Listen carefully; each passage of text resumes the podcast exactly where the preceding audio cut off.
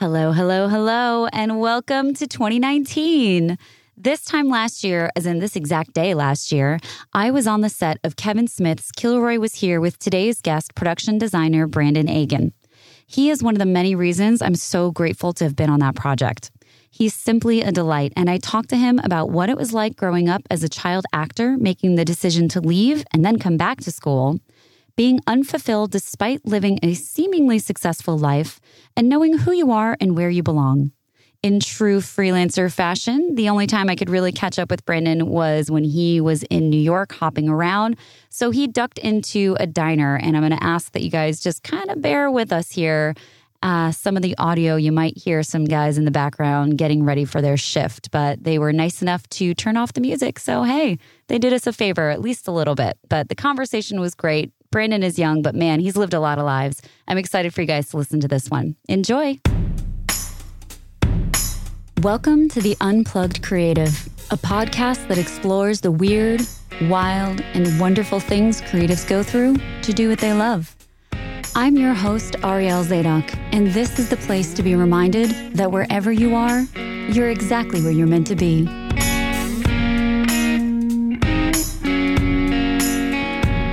Brilliant game, so this is where I can find.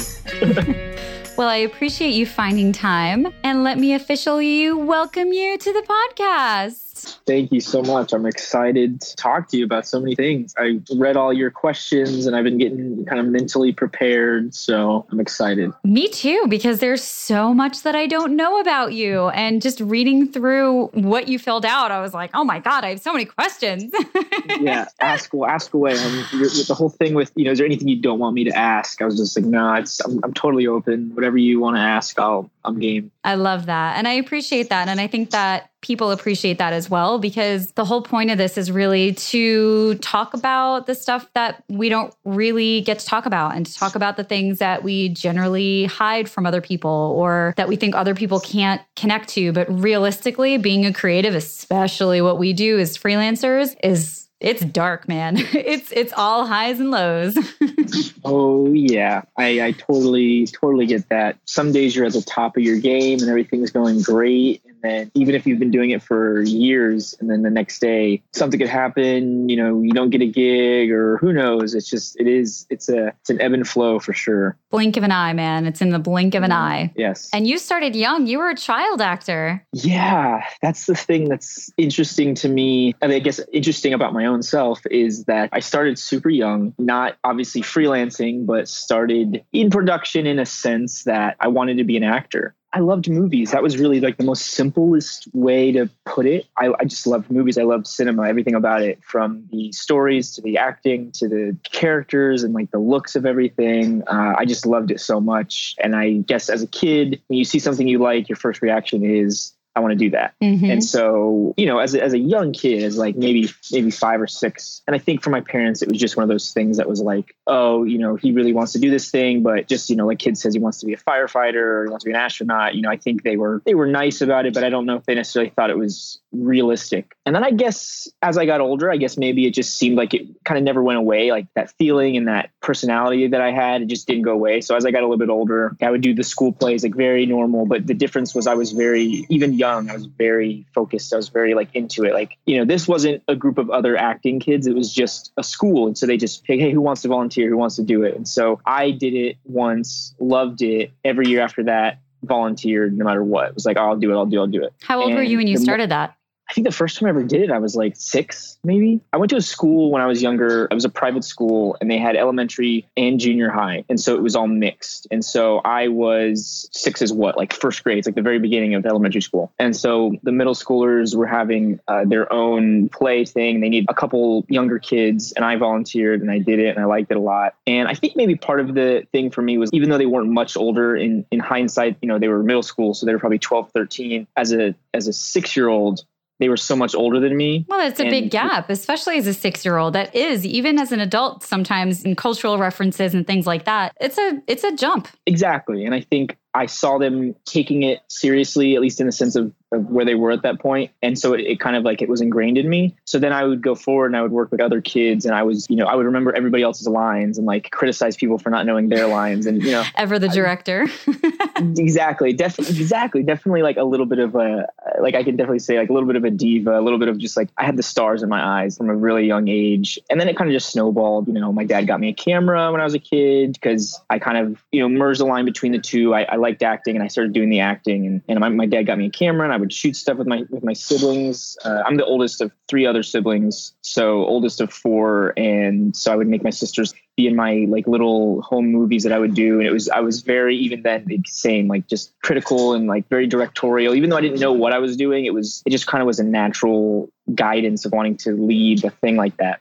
And so I got a little bit older. My mom was really very supportive of me when it came to like what I wanted to do. My mom was the type of woman that like, when I was eight years old, I asked her if I could dye my hair blue. She said yes, and she did it for me. And so she was just that type of mom. She was very open to self-expression and being yourself and not being afraid to be who you are. And so I think since that came at such a young age, that's really all I ever knew. And so as I got older, it was just, that was the only way to be, was to just be myself and not be any other way. I started acting more, and she put me into professional acting courses at like a local theater. And I started taking those, and I loved them, because I finally was at a level with other kids who were also interested in it the way I was and really wanted to be serious about it. And so I did that for a while. And I guess the bigger moment was when one of the teachers I had told my mom, he should be doing professional acting. Like, he could do this. I think he should do this. And so she kind of pursued it. She didn't really know much about it. I didn't know anything about it. And so through the guidance of like other teachers and, and some agencies that I went with and some management companies that I ended up with, uh, by the time I was about eight years old, eight or nine years old, I had two agencies and, and a management company that that were getting work for me. This was in Miami, where I grew up for a, a long time. You know, there's a lot of like teen poppy, like Disney, Nickelodeon type of work going on in there. A lot of modeling. So, oh like, yeah, this was I the nineties too, right? Yeah. Oh, exactly. So there was so, tons of work going on down there, especially for kids. Exactly. So, I mean, I did Oshkosh modeling things and like little things here and there. You know, I, I don't know if you remember, like they had this... Oh, a long time ago, they had like a series of commercials, like over ten years ago, a series of commercials with this tennis player, Maria Sharapova, mm-hmm. and it was for Canon cameras. Yes, I remember this, those. And there was this like ad campaign they did where like the tennis balls would follow her down the street. Mm-hmm. I was in one of those commercials, and I remember like being super excited about it because they shot it and I was in it. And then it went international. And so I got like another paycheck because it went across the seas. So it was just like, I was kind of learning all about this. My mom pulled me out of school when I was probably ten or eleven. I think like, it was for like two years, like not really doing it super seriously, kind of just gigs that would come when they would come. And then when I got a little bit older, she pulled me out of school. And in addition to the agencies that I was with, she represented me as well. And so she spent all her free time like looking for gigs for me and getting me auditions and taking me to open calls. And so she would do the schooling for me. And then most of my day was really just dedicated to gigs and auditions and, and this. And I spent three or four years consistently as a kid doing it. What was that like for you, leaving school and then becoming such an adult in a way at such a young age? As a younger kid like that, it was super exciting because it's just, you don't have to go to school. You can go and do this thing that you love. And I knew pretty early that school just wasn't for me. I think all kids generally don't like school, but I just knew it wasn't where I would excel. But as a kid telling your parents, I don't want to go to school, it just doesn't, it doesn't really like, work out well. Exactly. They're, they're, they're, they're just like, shut up, go to school. Like, yeah. Every kid says that. Like, but nobody wants I, to go to school, kid. I just knew that it just wasn't... I don't know. It just it just didn't work for me. I don't know if it was just the learning environment. I don't know if it, you know, as I, my parents sent me to nice schools, I just, I had a very hard time with focusing. I went to the tests, like legit, I'll be honest.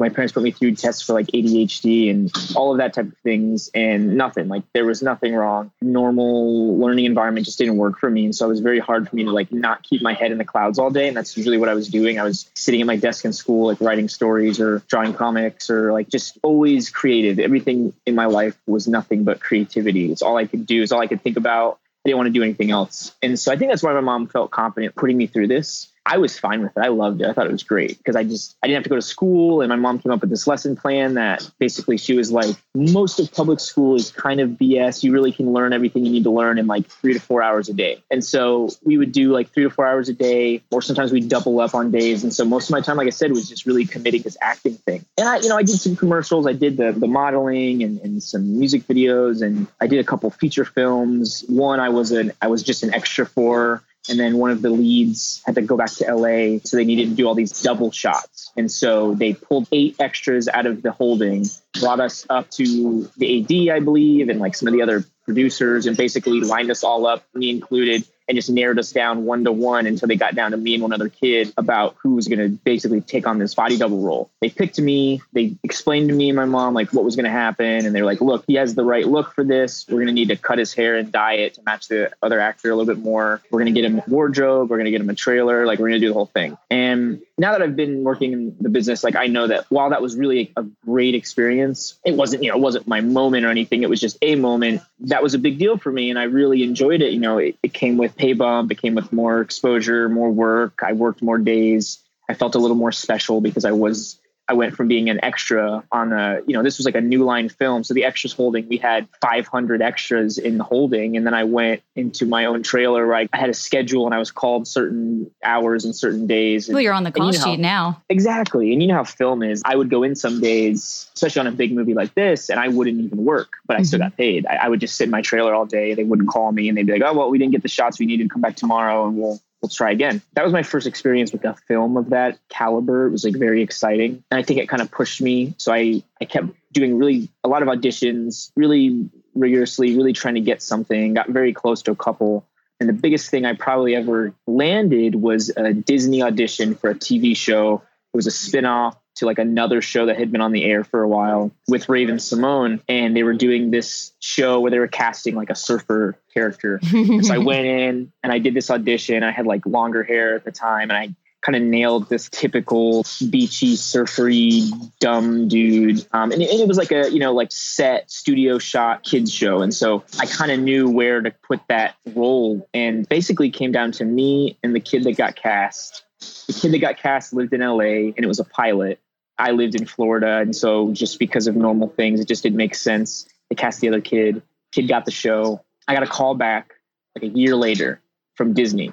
And they were like, we loved your other audition. We have another show coming up. We want you to audition for this show. Well, in that year time span, I turned fourteen and I went into high school. And when I was fourteen, I told my parents, I said, look, I want to go back to school. I had been a couple of years. So they put me back into school. So I got this phone call while I was already in school. It was like halfway through the year. And I was just, I had all these friends and I was very, I was in the drama club and I was doing T V production. And I was just really enjoying my, my life I hadn't done in a long time, which was just go to school and have friends and do normal things. Be a kid. And so I told my parents I didn't want to do the audition. And my parents were pretty bummed out. My, my dad was kind of upset. He felt like I was throwing away a big, big chance. And who knows what could have happened. Maybe I, I could have ended up becoming one of those Disney kids, or maybe it would have just been another fluke and nothing would have happened. But I decided to stay in school and I, and I did that and, and finished high school all four years and, you know, ended up doing other things. I was in a troupe and we did like theater competitions and I went to state and nationals and I won a couple of awards and had like a lot of fun like that. And, and, uh, started kind of more shifting my focus to filmmaking at that point, because acting, except for theater, kind of started to fizzle out for me.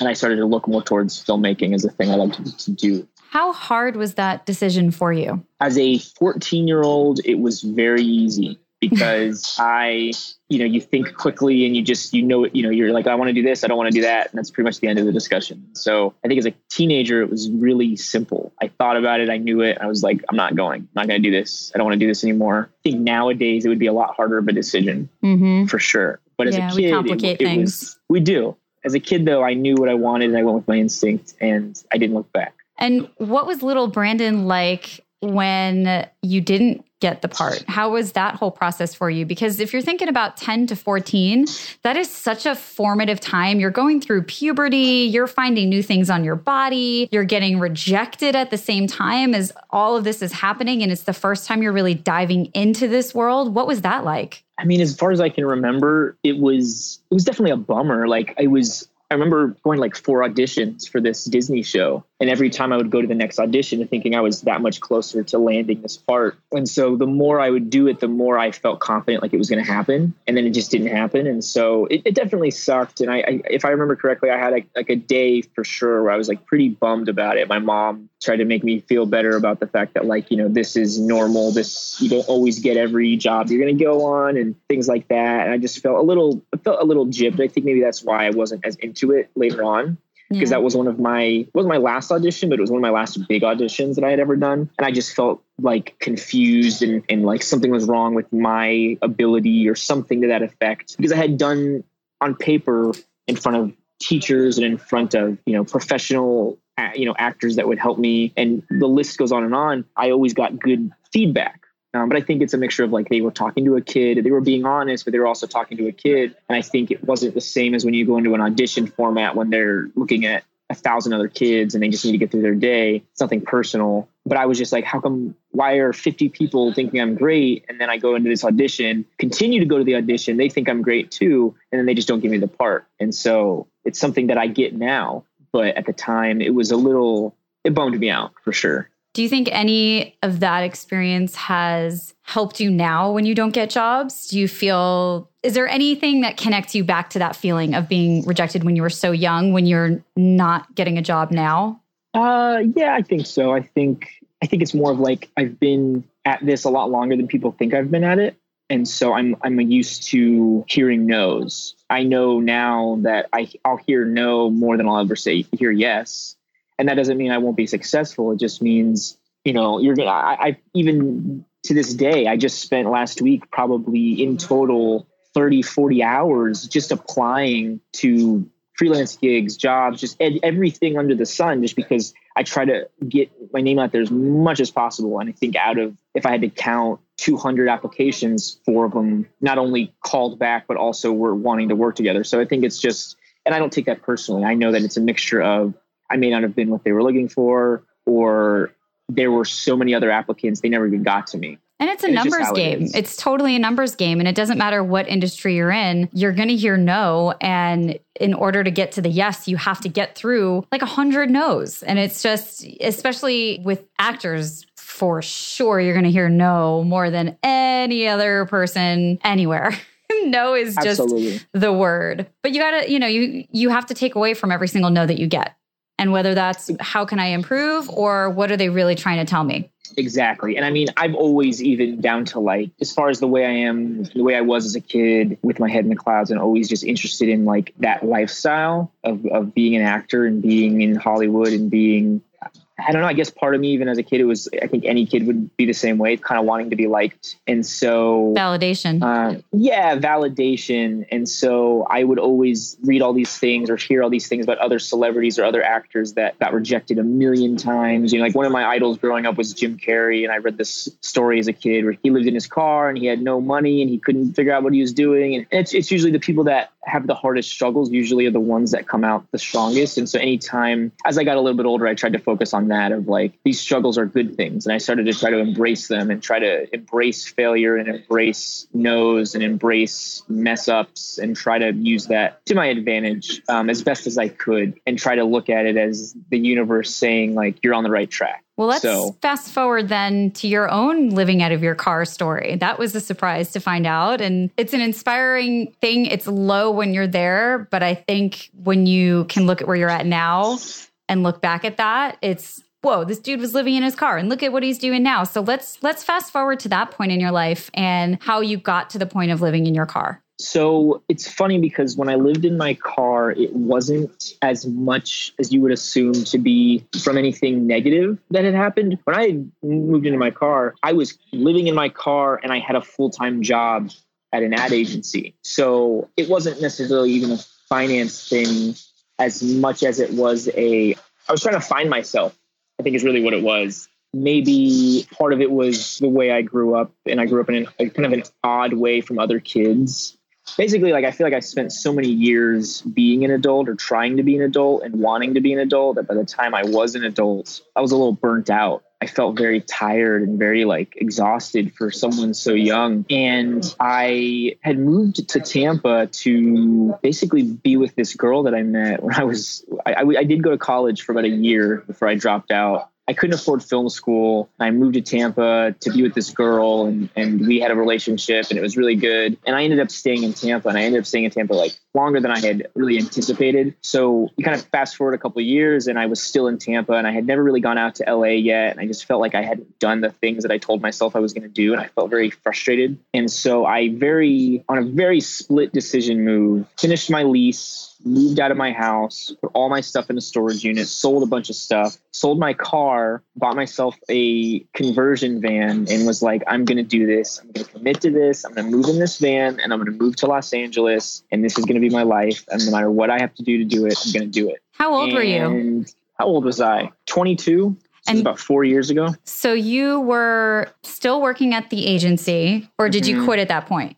I still worked there. Um, I was, it was like a nine to five. It was in Saint Pete. So I was like Monday through Friday, nine to five. I'd go to work, and then I'd get off work, and I'd get in my van slash house and I would drive it to the gym, and I would work out, and I would take a shower. And then uh, sometimes I'd go hang out with friends, or like go see some family, kind of try to leave the van living until the evening. And then when the day was over, I would go, and I would basically crash in this van. And the goal in my head was stay at this agency, make as save up as much money as possible, and move. And uh, I had a baby. And so a lot of things changed, changed things for me. And I think I also just didn't, realistically, I just didn't plan well enough for that type of move. I think in hindsight, I would have set up a, a van that was livable while still living somewhere else and then moving into it. But basically trying to like live in a van and trying to convert it while you're living in it and like having your stuff there. It just it was really complicated, and it made things really difficult for me. And I didn't save up enough money for like a nice enough vehicle. And so there was just issues here and there. And, and eventually it, after nine months, it just became too frustrating. What was it like and, yeah. in those nine months?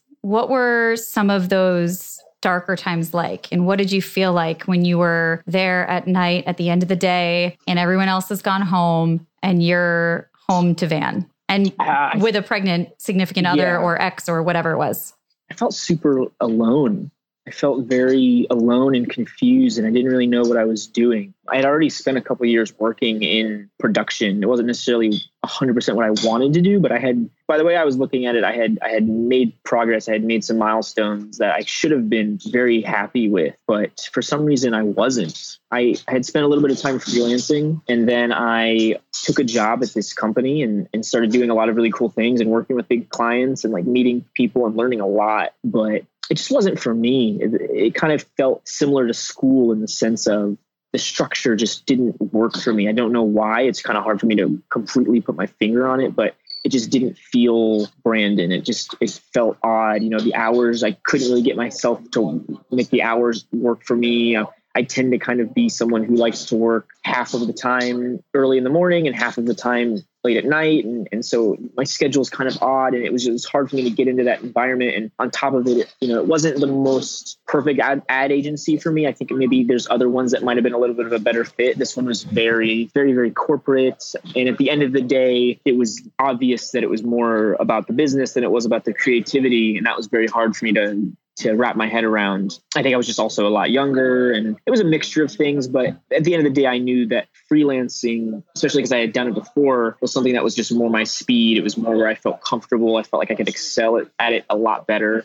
I was good at the creative. What my boss would say all the time was like, I'm good at the creative, but I wasn't good at the corporate. I couldn't do the corporate lifestyle. Like I wasn't very good. Like I didn't want to like go to like the happy hours that everybody wanted to go to. And like, it just wasn't my scene. And I wasn't into like the gossipy, corporate-y. It, again, it was, it felt like school, school again. I didn't yeah. like that. And I think a lot of freelancers feel the same way. Cause I know when I, you know, I, oftentimes I think if I was in the right full-time job and I was producing several things that I really could get into and I believed in, and the schedule was a lot freer, I think I would be very happy producing full-time for one company. But other than that and outside of that, there's a rebellious spirit within all of us. And that's why we chose this life. That's why we chose the sacrifices that we've chosen versus stability that a nine to five would give us, even if it isn't within a creative field. So I think that you are one in so many of us that feel the same way, that when we get into that nine to five, when we get into that structure, when we get into that, you have to be here from this time to this time. And within these hours, this is when your work has to happen. There's a sense of being trapped. There's a sense of,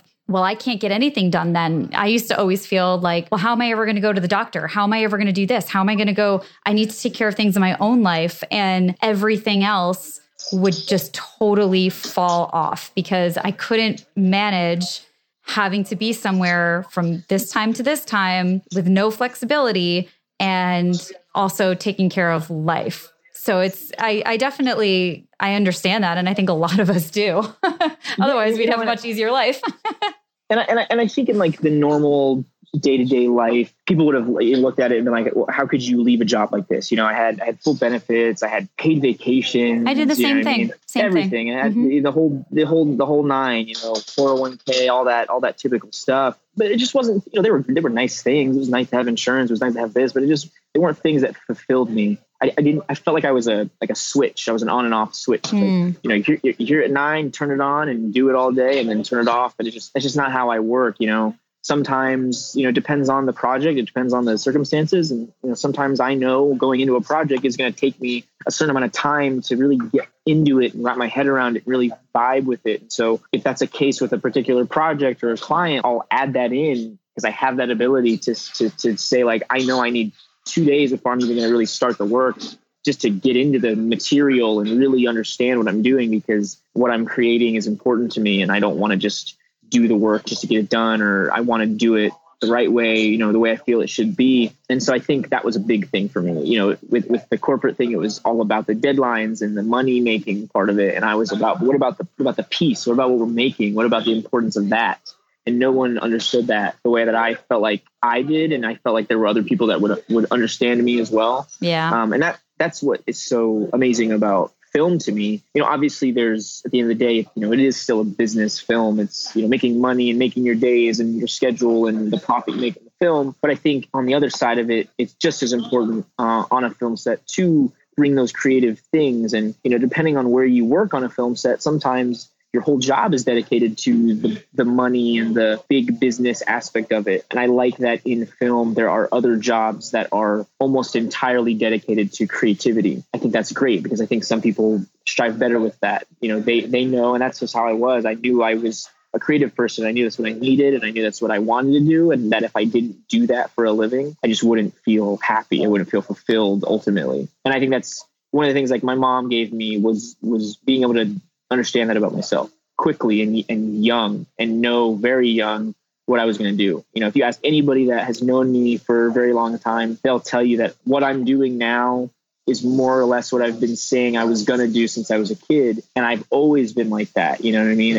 It, it, it was not until I was maybe fifteen that I realized that not everybody in the world knows what they want to do when they're young. Mm-hmm. Because for me, I knew immediately. Most people don't um, even I, know when they're old. And that's the thing. And, and I and I knew people even now, like same, you know, who don't who don't have any idea, or even people that I've said, you know, so like they'll be in college or they'll just graduated college or they're, you know, young in the workforce. And I think, you know, those are three pivotal moments where I'm like, well, surely, you know, if you're in college and you're paying for it, surely, you know what you want to do. And more times than not, most of them are like, I don't really know. I'm just doing this as just to do something. And well, my it's question the culture. Is, we don't have a culture exactly. of figuring it out before you go. I mean, in Israel, everybody goes and serves in the army and then they go to college. In the U K, people go on a gap year and then they go to college. So there are things in other cultures that encourage you to find out what you want to do or who you want to be, or even just play around being an adult for a minute before you go into your studies. They give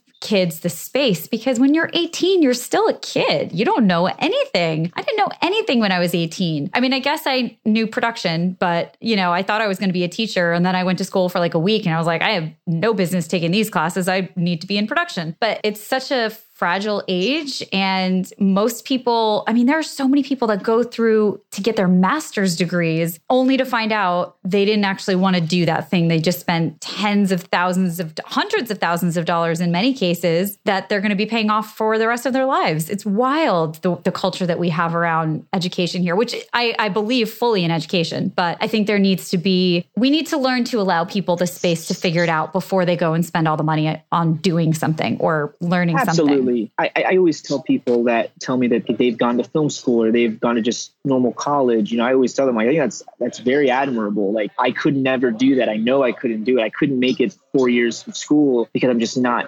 dedicated in that particular way. Like, I would probably be into all the fun stuff, but any of the core, boring, typical book stuff that's just not me, mm-hmm. I would not excel with. And I'm that type of person that I think, like most people, if it's something I'm not that great at, I don't really want to do it. You know, and I want to do things that I know I can excel at. I, I leave the things I'm not good at to those people that are good at them. And I try to do the things that I'm good at. And so I just think the whole school structure should be, you know, just slightly reevaluated. I, I don't know why there's such an idea, like a stigma of you have to be thinking about college after high school. Like, that's the only option and there's no other option. Yeah, it's um, a lot of pressure. It is. And, and, you know, I had a, I had a year after high school where I did go and do nothing. And I didn't go to school. I didn't do anything. I, I took a year off and I got a, a job and I hung out with my friends and I partied and I just didn't really do anything for a whole year. I didn't live at home. I moved out of my house with my parents and I lived with my friends and I spent like eighteen and nineteen just doing nothing. Nothing. I just had fun, and I and I just had no I had no responsibility whatsoever as far as anybody else to worry about or any type of school or anything.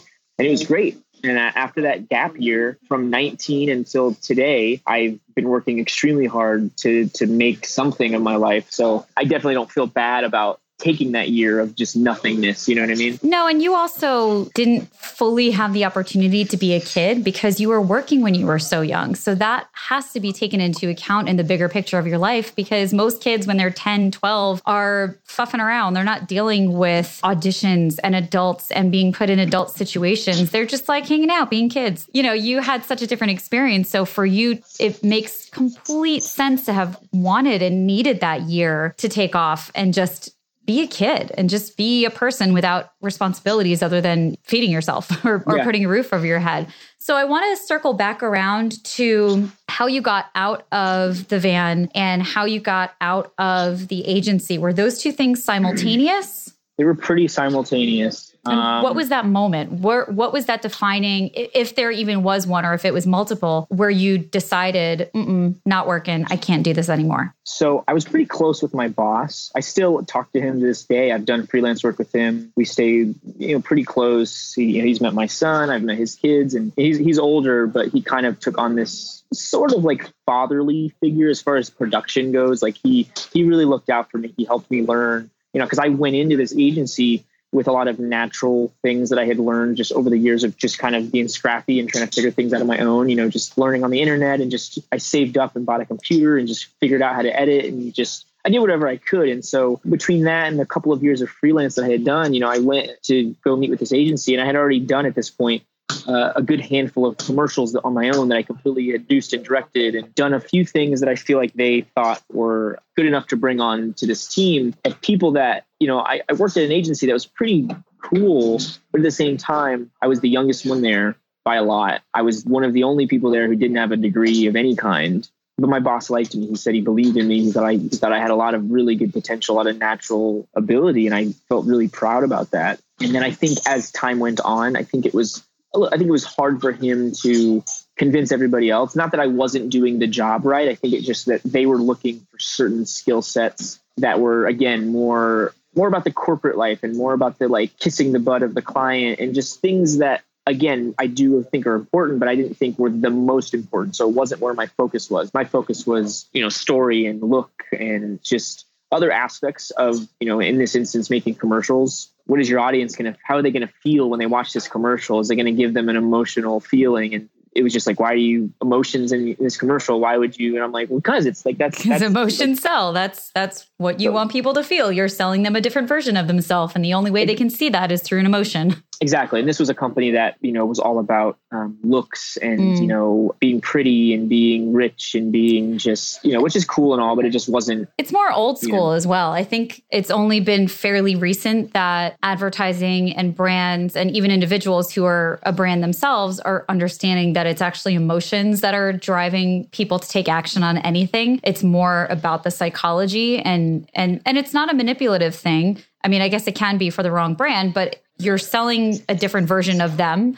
And so you you have to tap into that emotion. And for you to see that and know that, that's probably from your acting background, to be honest with you, because you worked with emotions and you were working with feelings. So then as a creative, of course, you're, it makes total sense to me thinking about it that you would be inclined to that. But I can see how you would be up against a wall because it wasn't always the way that things were done. Yeah, exactly. And I think, you know, I had this boss that was very supportive of me, but at the end of the day, he had bosses and those bosses had bosses mm-hmm. and he had to, so there was only so much, he, exactly. So there's only so much he could do to save me. And so there was just a lot of things, you know, when I got hired on, they had said straight up, look, we want to put you in this position, but this position's not available because we had already promised it to somebody else. And that was the first moment, the first red flag of this job. And the thing is, when I took this job, I took it for a very particular reason. So even though I was given this red flag, I still took the job. And so I, I did feel a little cheated because in my interview, I was told basically like, you're good enough for this position, but we won't give it to you. We'll give it to someone else who's not as good, really only because of a hierarchy. Mm-hmm. And I felt cheated. I felt kind of cheated. And so they said, if you really want to work here, we can give you a position, but it's a lower level position. So I, I, I first started as a lower level producer, and I went in day one in the back of my head thinking I should have gotten this other job, and I didn't. And that kind of sucks. And so again, because of the hierarchy, it didn't matter how good I was or how much I did actually know to everybody else except for my boss. I was just this lower level producer, and I did lower level things, and that's all I should do. And that, you know, I was good enough to get coffees and get paperwork together. But when I wanted to give input on stories or, or shooting styles or just any of the creative look, I wasn't really heard enough. How did you deal with that internally and everything that potentially came along with that for you in your head? You know, It was it was a tough time because I, I was I was in a relationship that wasn't the best, and I didn't really feel like I had anyone to go to for support because I felt like my my complaints weren't that valid. I felt like I was basically at the end of the day just saying like, oh, this job, this awesome cushy job I have isn't letting me do everything I want. And it's just like, dude, you're you know you're twenty-two, you have this great job with all these benefits, you're working with people twice your age, you should be very thankful for this. And I. And I was, but I just didn't feel right. And I and I felt bad not appreciating it as much as I should have. And I just couldn't figure it out. And, and I didn't really know who to talk to. And a lot of it I just internalized. I just I, I I needed this job. And so I stuck on the path, even if I didn't feel right about it. I was you know, I was there for two and a half years. So I obviously stayed as thinking maybe if I stay a little bit longer, things get better. And my boss definitely was great. Like I said, he was like a father figure in the sense of production.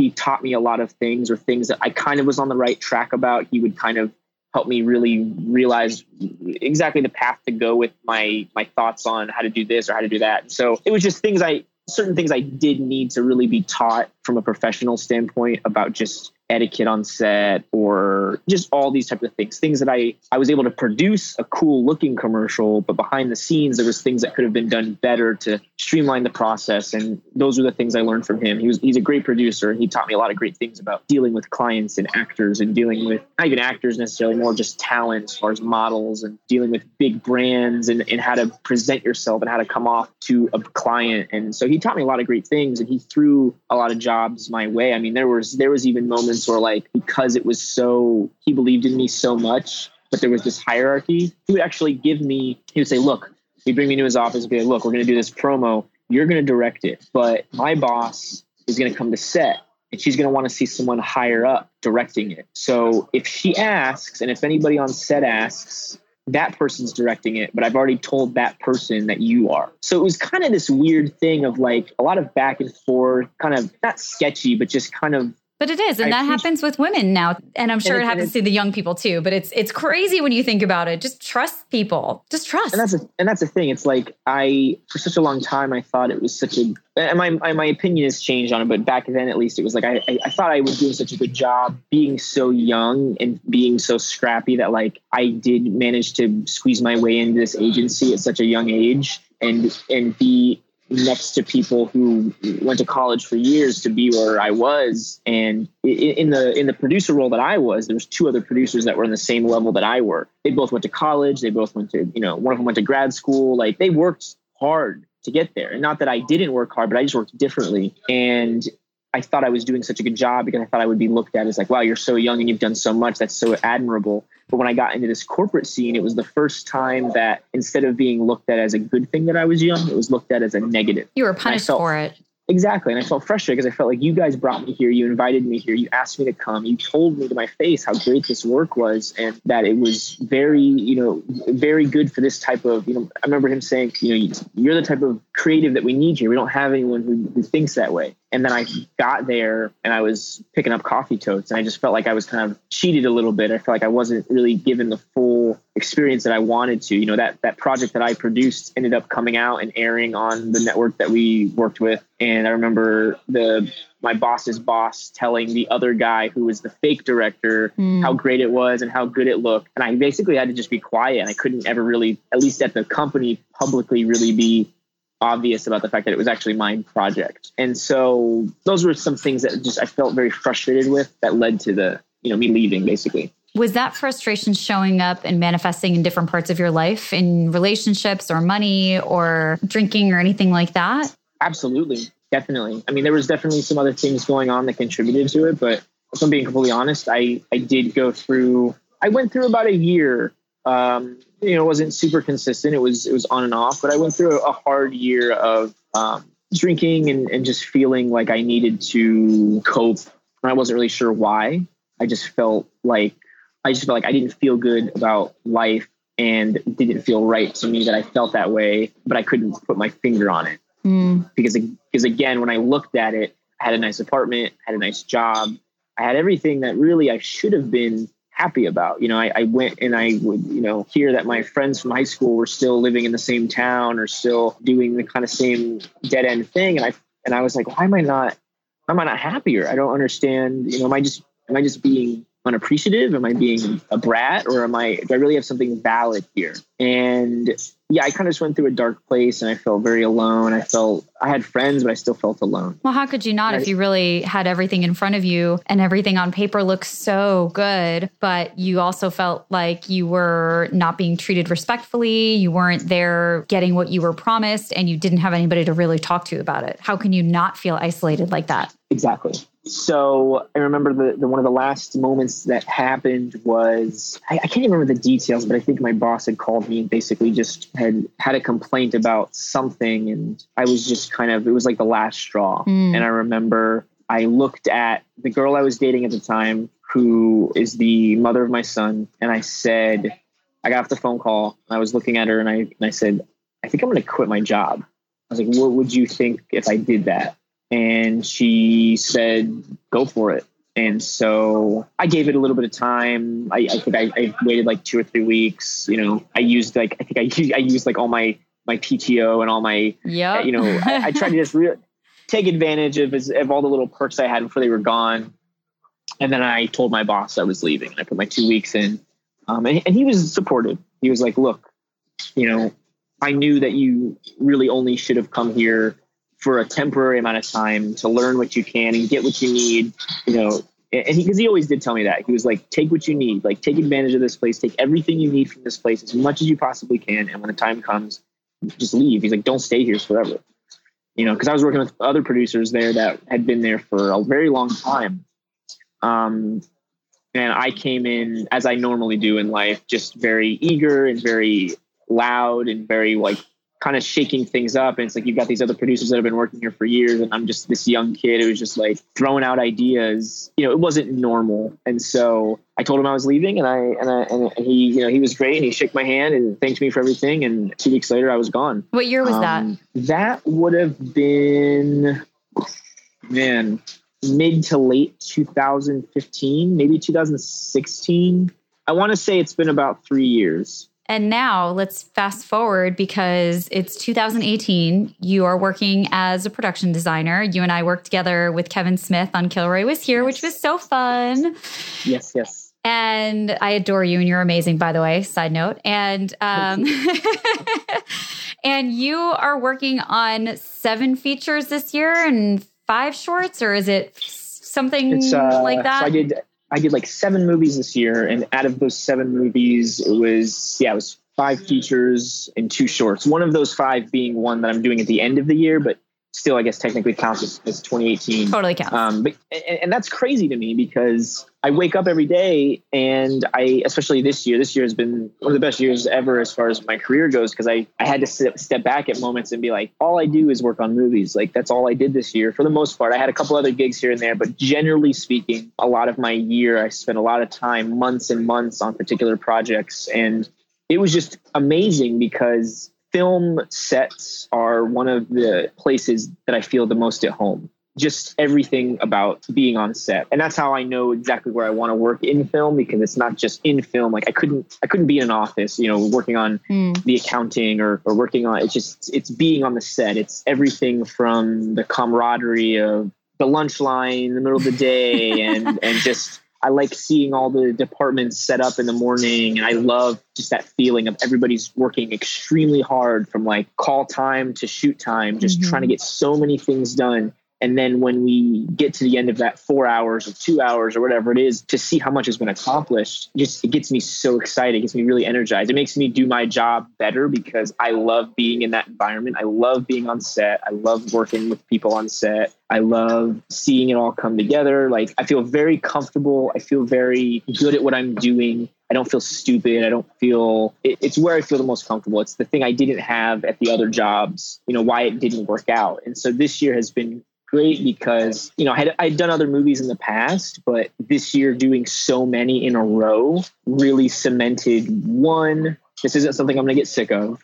Two, being able to confidently say without being cocky that I know I'm good at this. I know yeah. this is something that I'm I'm good at, and like I excel at, and I feel like I'm good at it. I don't feel like I'm trying to be good at it, and it's hard for me. I feel like it's a natural thing, and, and that was that was so good. You know, working with Kevin was great. Working with Dylan McDermott was great. Doing all these other projects was great. But the thing that was the greatest for me was just feeling like, just the most simple feeling of like happiness of like, this is This is right. This is how I know. This is, I know this is the right thing.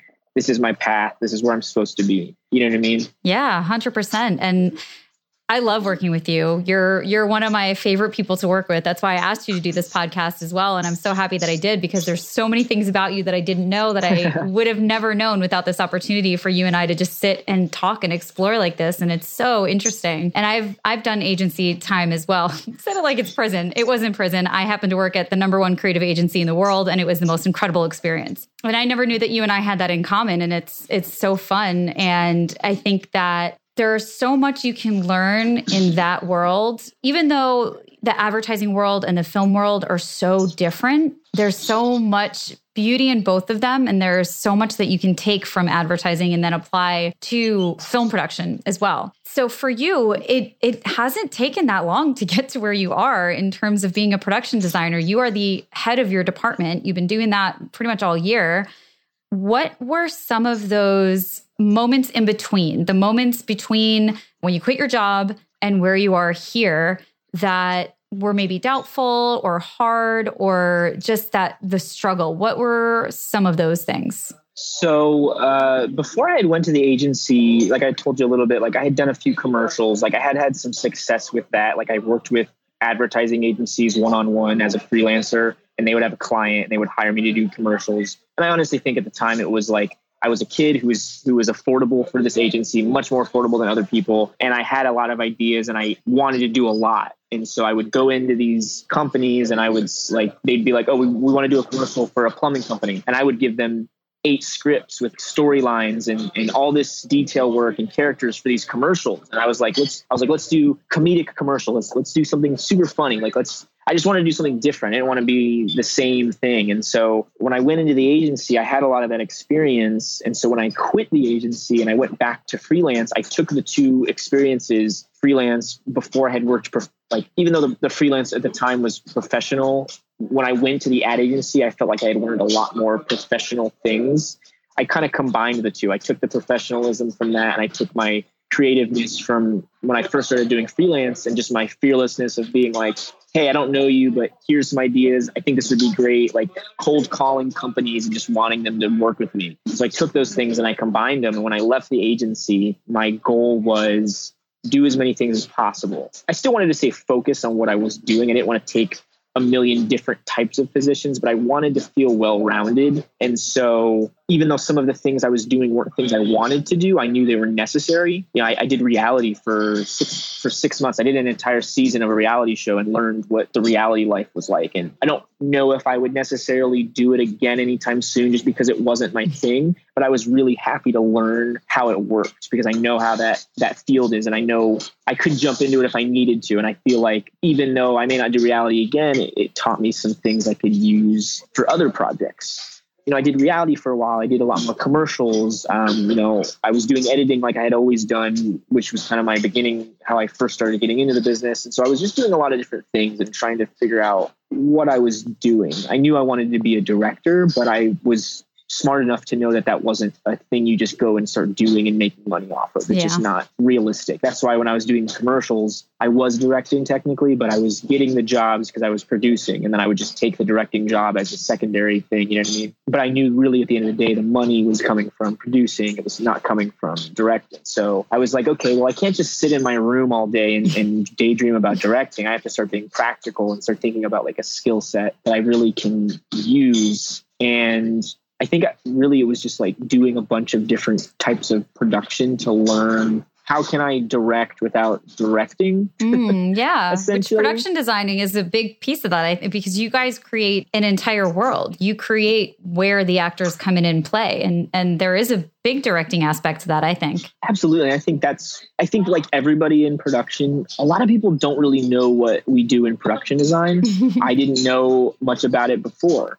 And what I learned eventually was that when I was directing and I was producing on these commercials, and especially when I had these smaller gigs and we had, you know, ten crew guys and stuff like that, was that as a director, I was essentially production designing all of my own stuff. Mm-hmm. I didn't have a production designer. I didn't even know, honestly, even after being in the business for a long time, what a production designer really was for, because even at the ad agency, we didn't have production designers at the ad agency. We had, we had set dressers, we had little jobs like that, but we didn't really have anyone who did that. The people who did all the creative and all the big box thinking were the were the producers or were, you know, the the client themselves. And so when I started to kind of learn more about like what production design was for, I realized that I kind of had already been doing it just in the own projects that I like to do myself, whether it was a film or whether it was a, a commercial for a client. The, the sets and the design of everything was very important to me, and how everything all came together. Like I'm, I really like great actors and great acting, but I also knew that I needed a great house to shoot them in and a great set for them to be in. And the costumes had to look a certain way. And all of those things were super important to me. And so I basically just kind of worked backwards almost. Like I already knew, quote unquote, how to production design. I just had to learn some more of the technical things since I hadn't really explored that area. Yeah. And the more I started to learn about it, the more I was like, oh, wow, I already do this. I already do that. I already. And so I did a commercial that I art directed. I loved it. And I basically just begged a friend of mine, Brandon, actually, Brandon Hyde, to put me on a movie, basically his word. And that was it. And so he talked with D C. And after I did the commercial with them and basically convinced them to give me this job as the production designer for this movie. And they were pretty confident because they had worked with me before, and they had worked with me when I was directing and worked with me when I was producing. So I think they were kind of on the same level of like, okay, well, he's done these movies, he's done these, he's done this, he knows what looks good. This could, this could work. And so I went into it, and it was, it was great. I mean, it was, I had a great time. And I met you when I was art directing Killaroy two. And then halfway through production, our production designer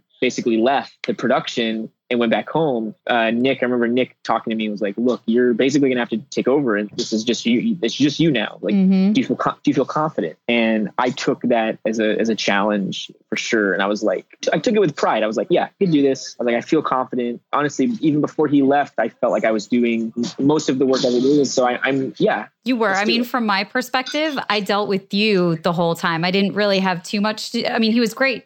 He was wonderful, but I didn't really have too much to do with him on the second leg of Killaroy. And so by the time it was, it was mostly you and I. So then by the time it was the third leg of Killaroy, I was like, oh yeah, of course, this makes total sense. And great. Now it truly is just you. I mean, obviously you and I and everybody else, but now it truly is just you and I working directly, which was wonderful. Yeah. And I think it just, it, it just kind of uh, had a really good year of, I want to say it's a mixture of hard work, a mixture of luck, a mixture of people believing in me and trusting me. And I would, I knew that I needed to make this, this particular type of production I was doing. I needed to work even harder than I had ever worked before because it felt so right that I was like, I need to keep doing this. And I'll be honest, it's not even like I am at the point where I'm like, I want to be a production designer for the rest of my life. I love production design. I, it ended up becoming something that I never thought I would be doing, that I turned like it, it was a brand new thing. Like as a kid, this wasn't on my radar. As a teenager, this was not on my radar. And when it finally got on my radar, it was so perfect for me that I felt like this was so good. But at the same time, I also thought, this is exactly what I've been looking for. I've been looking for something that I can do that will help me become a better director and will lead me into directing more. And what it's given me the opportunity to is work literally hand in hand right next to directors like Kevin and other directors, and And not only getting to work with them as far as collaborating with them, but also because of the type of job I have and the type of work I have to do with them, having, I, I kind of have to pick their brain. Like I have to talk to them and I have to figure out what they like and I have to figure out mm-hmm. their style and their, and the way they do things in order to do my job correctly. And so I was like, this is about as close as I can get to directing these movies, is at least getting to direct the sets and the design and the look and the way everything will come together. Like, you know, the director is going to mainly focus on the acting and the storyline. And he obviously is going to have his input on what he wants everything to look like. But for the most part, he's going to give me the reins. And, you know, and every director is different. Some directors are actor based. Some directors are camera based. Some directors mm-hmm. are, are production design based. Um, but for the most part, what I've experienced is a lot of directors usually give me a lot of freedom. Some of them even more freedom than others. Some of them completely give me the reins one hundred percent. Yeah. Um, and some of them, you know, have their input. And I personally like it when they when they have more input than not. I'd rather be collaborating with you than you just kind of being like, oh, I don't care, do whatever you mm-hmm. want. And then say, no, I, actually, I don't like that. Exactly. So, yeah, I just felt like that, like I was doing it. Like I was I was doing what I wanted to do. I was doing what I should be doing. And it kind of came out of nowhere. And on top of it, I was good at it. So I did one and then I did another one. And, I, and then they kind of just kept coming. And, and every time a new film would come, it would get more intense, bigger budget for P D, more crew, bigger things to accomplish. And I thought, if I can just keep, you know, I'm going, essentially I'm going uphill. I'm not even going downhill a normal way that anyone else would. I'm starting at the bottom with easy production design work, and I'm going uphill and just making it harder and harder and harder for myself. But I was, again, I was, I took the challenge with pride, and I was like, I can do this. I definitely can do this. And every time they would come to me with a new movie or a new idea that I was going to have to basically do the production design for, I was like, most of the time, the very first time they would tell me, my knee-jerk reaction in my head was like, I have no effing clue how I'm going to get that done, but I'll do it. I'll figure it out. And, and, and I think over time, even though it's been just a, just that year, I had to learn so much so quickly. Mm-hmm. And I had to adapt so fast. But I also took a lot of skills from other jobs I've done. I took the skills that I learned as a producer, and I took the skills that I learned as an editor and as an actor, and kind of combine them into the job that I do now, because now I know how actors think to an extent. I know mm-hmm. how they want to be treated, how they act on set. You know, I know how to interact with them when it comes to my job, is whether it is props, or whether it's set dressings, or, you know, whether they're in a compromising situation, like being tied to a tree, yeah. you know what I mean? And so that, that helped a lot, you know, producing and working with clients and working, you know, as far as scheduling goes, it,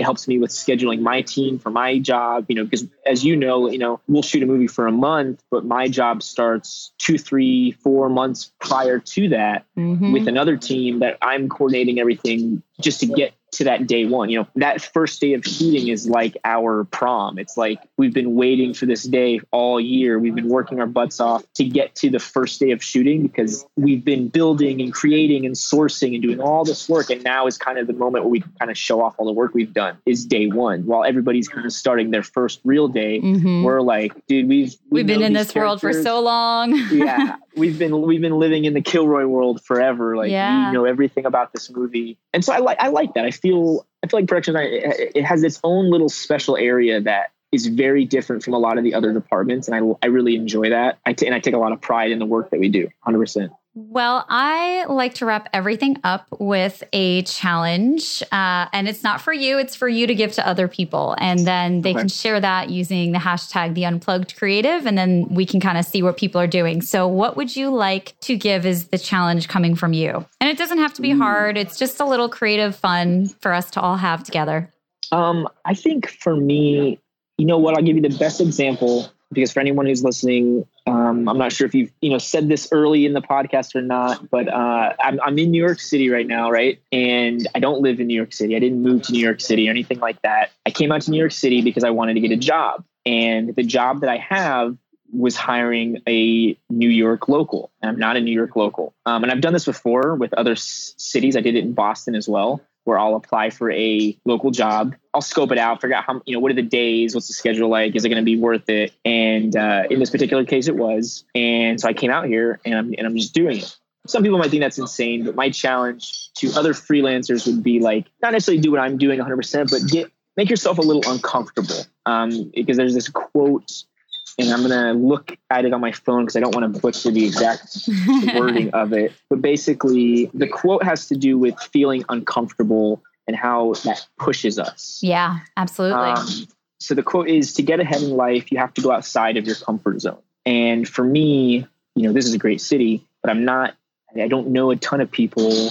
I don't have my house or all my creature comforts with me. But I'm out here because I know I, uh, you know, I want to make these connections and I want to get farther in my career. Production designing this year has been great, but I'm ready for the next step in another city, you know, with new clients and, and new people. And so for me, it was worth it. So my challenge to other people would be to get outside of your comfort zone, whatever that may be, um, and do it for yourself. Don't do it for anybody else. Do it for yourself. Get outside of your comfort zone and embrace the awkwardness and the uncomfortableness, and uh, focus on the end, because it'll it'll definitely be worth it. And eventually you'll start to like it. So I love that. Thank you so much for coming on the show. It's such a pleasure to talk to you. Always love spending time with you.